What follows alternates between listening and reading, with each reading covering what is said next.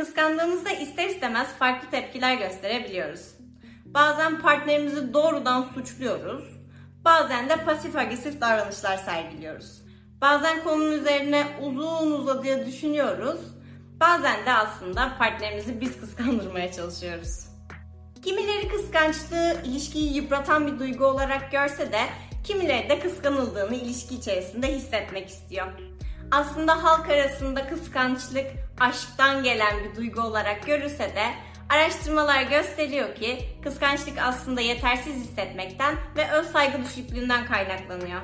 Ve yapılan araştırmalar gösteriyor ki kıskançlığı tanımlayan 3 duygu kırgınlık, öfke ve korku olarak görünüyor. Herkese merhaba. Ben Yakın İlişkiler ekibinden Rengim. Bugünkü konumuz kıskançlık. Ve aslında kıskançlık duygusunu hissettiğinizde ne tür davranışlar sergileme eğiliminde olduğumuz. Kıskançlık hepimizin bileceği üzere aslında daha çok romantik ilişkilerde gözlenen bir duygu. Ama aslında biliyoruz ki kıskançlık doğuştan geliyor ve 6 aylık bebeklerde dahi görülebiliyor. Kıskançlık aslında önemsediğimiz bir ilişkinin yitirilmesine sebep olabilecek bazı tehditlere karşı verdiğimiz oldukça karmaşık bir tepki. Ve dolayısıyla içinde de korku ve bir tutamda kırgınlık barındırabiliyor. Kıskançlığın temelinde aslında partnerimizle hayal ettiğimiz ya da gerçek olan bir kişi arasındaki potansiyel bir ilişkiden kaynaklanan tehdit yatıyor. Bu durumda tabii ki yani bu hissettiğimiz kıskançlık duygusu da bazen ilişkimize ya da kendi öz saygımıza zarar verebiliyor.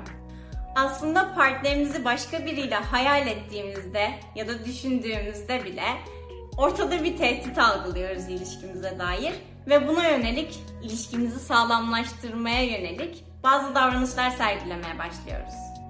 Diyelim ki bir kafede oturuyorsunuz ve partnerinizin karşısındaki biriyle bakıştığını sezinlediniz. Bu aslında gerçek bile olmayabilir. Ama siz o an içinize bir kurt düştüğü için kendinize ve ilişkiye dair bir tehdit algılamış oluyorsunuz. Çünkü aslında o an aralarında bir şey olmasa bile siz geleceğe dair potansiyel bir tehdit görüyorsunuz. Yani o an gözünüzün önünden bin bir şey geçiyor olabilir. Evet, bir ay sonra ikisi buluşacaklar ve bir yerde beni arkamdan konuşuyor olacaklar. Aslında tam da bu sebeple hayvanlarda bizimki gibi bir kıskançlık görülemiyor. Çünkü insanlar yüksek bilişsel kapasiteleri sayesinde geleceğe dair bir takım tahminlerde bulunabilirlerken hayvanlar daha çok bu kadar düşünmeden hareketlerini gerçekleştiriyorlar. İnsanlarda görünen bu daha kompleks kıskançlık yaş, cinsiyet ya da cinsel yönelim tanımıyor. Bunlardan bağımsız bir şekilde işliyor aslında. Ve bu mekanizmanın önemli bir parçası da aslında içinde bulunduğumuz tehdidi, algıladığımız tehdidi değerlendirmek. Bu değerlendirmenin ilk aşamasında kıskançlık yaratacak kişiyi ya da olayı alıp bir şekilde fark ediyoruz ve onu tartıyoruz. Bu durum bende olumsuz bir şey yaratır mı hayatımda yoksa olumlu bir şey mi yaratır diye. Eğer olumsuz olduğunu fark ediyorsak o zaman ikinci aşamaya geçiyoruz. İkinci aşamada bu olumsuz durumun bizim için ne anlama geldiğini deşiyoruz aslında. Çünkü mesela eğer karşımızdaki kişi daha yeni tanıştığımız biri ise ve bizim için o kadar da büyük bir önem ya da anlam ifade etmiyorsa etrafında çok fazla tehdit gördüğümüzde şey diyebiliriz. Ya ben sanırım bununla uğraşabilecek bir durumda değilim ve dolayısıyla belki ilişkiyi sonlandırırız. Bu şekilde bir tepki verebiliriz kıskançlığa yönelik. Ya da o kişi bizim için önemli biri ise farklı şekillerde davranabiliyoruz.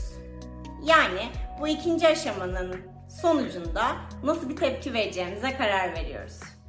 Bu değerlendirme aşamalarının ilki daha doğuştan gelen ve hayvanlara özgü bir değerlendirme aşamasıyken ikincisinde daha insanlara özgü, düşünerek karar vermemizi gerektiren bir süreç görüyoruz. Kıskançlığın en ilkel formunun aslında kardeş kıskançlığı olduğu düşünülüyor.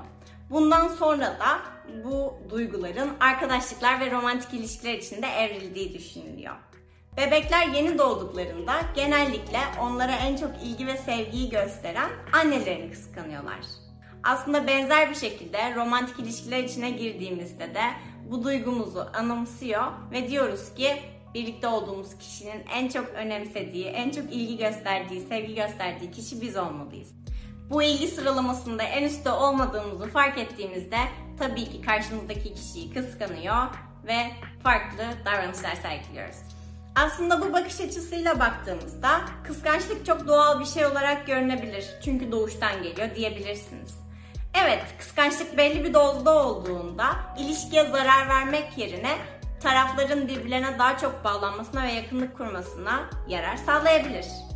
Ancak kıskançlığın ne boyutta olduğu büyük bir önem taşıyor. Çünkü kıskançlıkla kontrolcü davranışlar arasındaki çizgiyi iyi bilmek gerekiyor.